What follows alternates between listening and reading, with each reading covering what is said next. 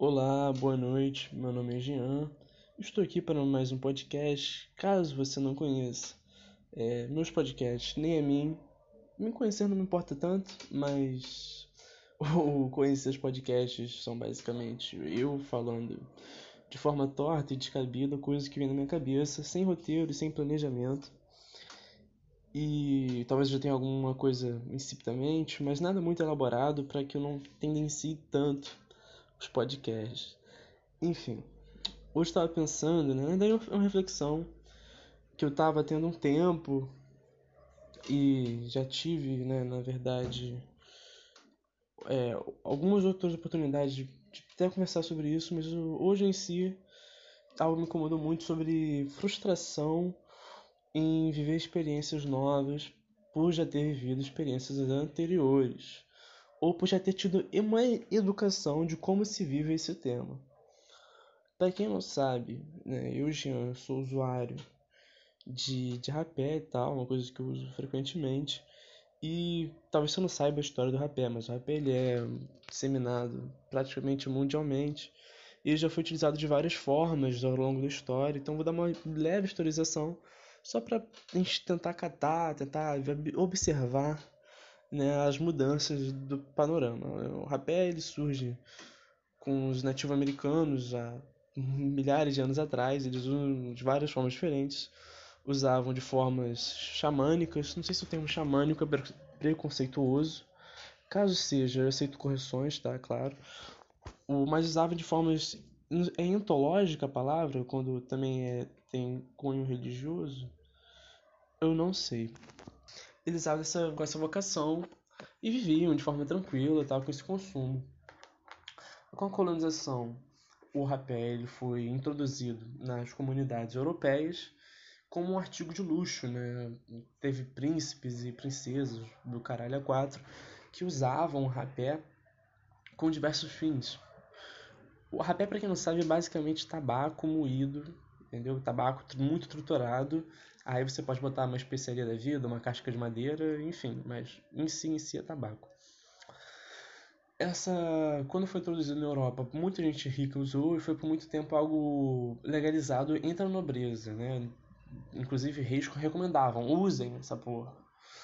Só que no final da, da, da, das contas, mais chegando para o século 20, 19, seguindo a mesma onda da cocaína, foi caindo em desuso e começou a ser negligenciado. Pessoas que fossem flagradas cheirando rapé na Europa iam ter seus narizes decapitados, bagulhos assim absurdos, né? Ah, violenta, violenta, violenta. Introdução à violência ao consumo do, do hábito. Cara, eu tô sequeladíssimo esses dias. Enfim. Dentro disso, é, o rapé foi reintroduzido é, era nosso com os nativos-americanos, foi levado à Europa, foi trazido de volta para cá de uma forma diferente do que os nativos-americanos usavam, né?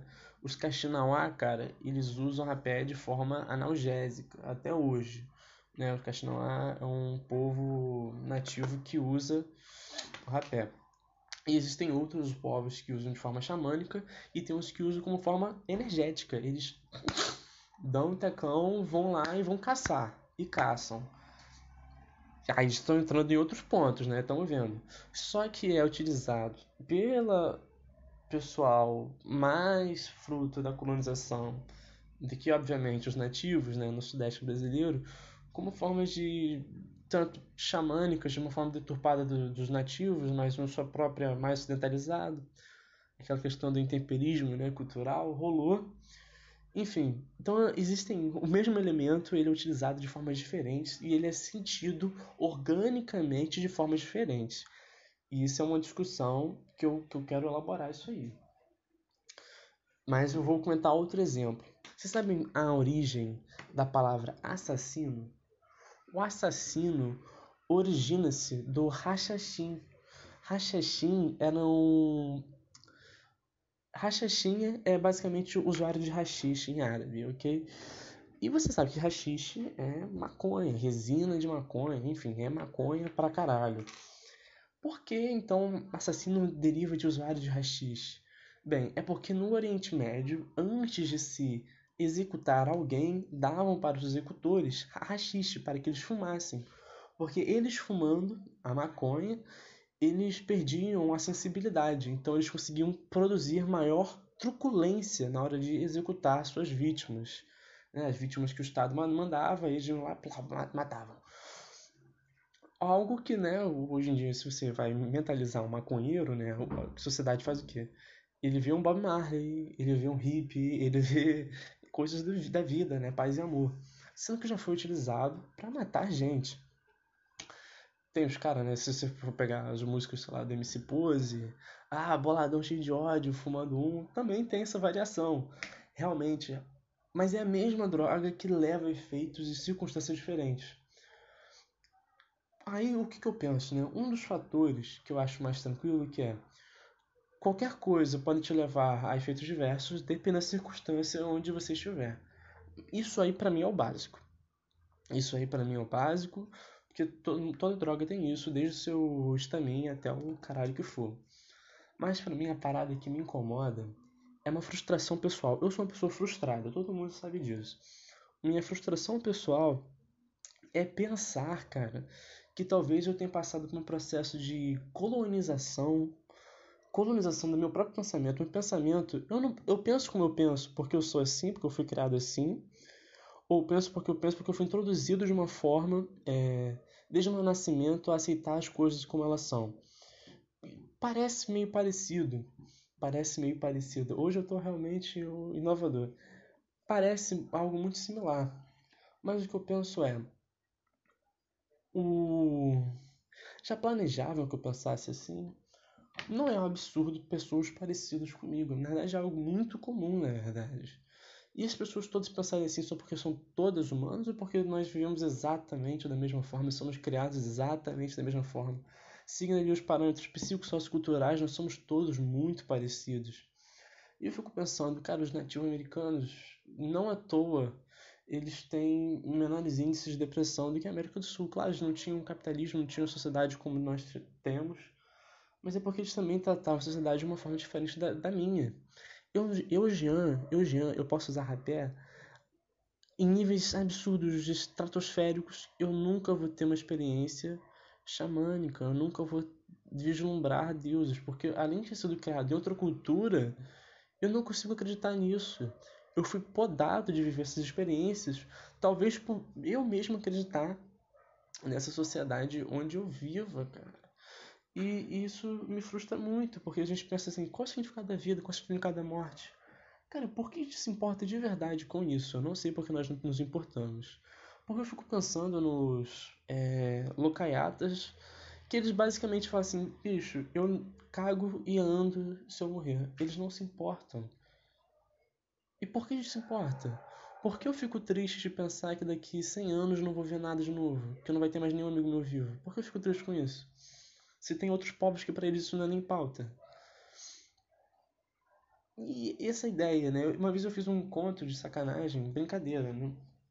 Que era que com aos 5 anos de idade, um espírito, ele tomou posse do meu corpo. Só que a questão é, ele tomou a posse do meu corpo e deixou que eu, que eu ainda fosse o controlador do meu corpo. E que eu ainda tomasse minhas atitudes, mas ele tomava conta de 5%. E ele fazia esse 5% em situações pequenas, onde eu não percebesse que eu estava sendo controlado. E comecei a introduzir aquilo na minha personalidade, como se aquilo fosse algo que eu achei que era meu. Porque era algo irrelevante. E ele foi tomando, ao longo de vários anos, anos, anos, anos, um pouquinho de porcent uma porcentagem a mais. E eu acho natural, porque para mim aquilo ali é uma atitude minha, mas na verdade sempre foi uma introdução dele, que começou aos 5 anos de idade e eu nunca me toquei. Chegou uma altura da minha vida que o espírito não precisou mais tomar posse meu corpo, porque eu já agia como ele agia, como ele queria que eu agisse. E ele ficou contente. É, aí você pode fazer metáforas pra caralho sobre isso, né? Pelo menos essa foi uma metáfora que eu fiz.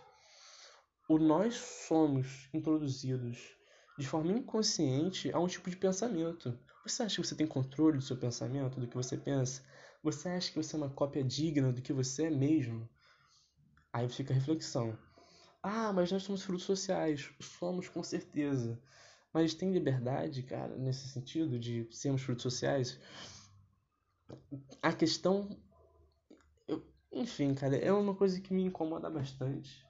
Eu não gosto de negar que nós é, sempre vamos ter isso, mas talvez seja algo muito mais possessivo e amedrontador que nós imaginemos, porque filosoficamente, cara, o que, que nós, o que podemos nos descolonizar? Podemos pensar de formas diferentes. Nós somos seres naturais, aqui estamos vivendo tranquilo. Até que ponto eu posso desromper com o que já está estabelecido a ponto de conseguir adquirir novos conhecimentos? eu estou podado de viver novas experiências por causa de coisas que eu não acredito necessariamente, que, que me foram feitas acreditar. Sei lá, me incomoda, eu fico puto, eu fico puto e me sinto frustrado. Entretanto, eu sei que é ridículo, eu sei que é algo pessoal, mas sabe coisas que te incomodam de graça? Esse é o tipo de caso. Enfim, muito obrigado por terem me ouvido. Foi um podcast breve. E espero que fiquem bem com Deus, vacinados. E, porra, Lula livre cantou, mano.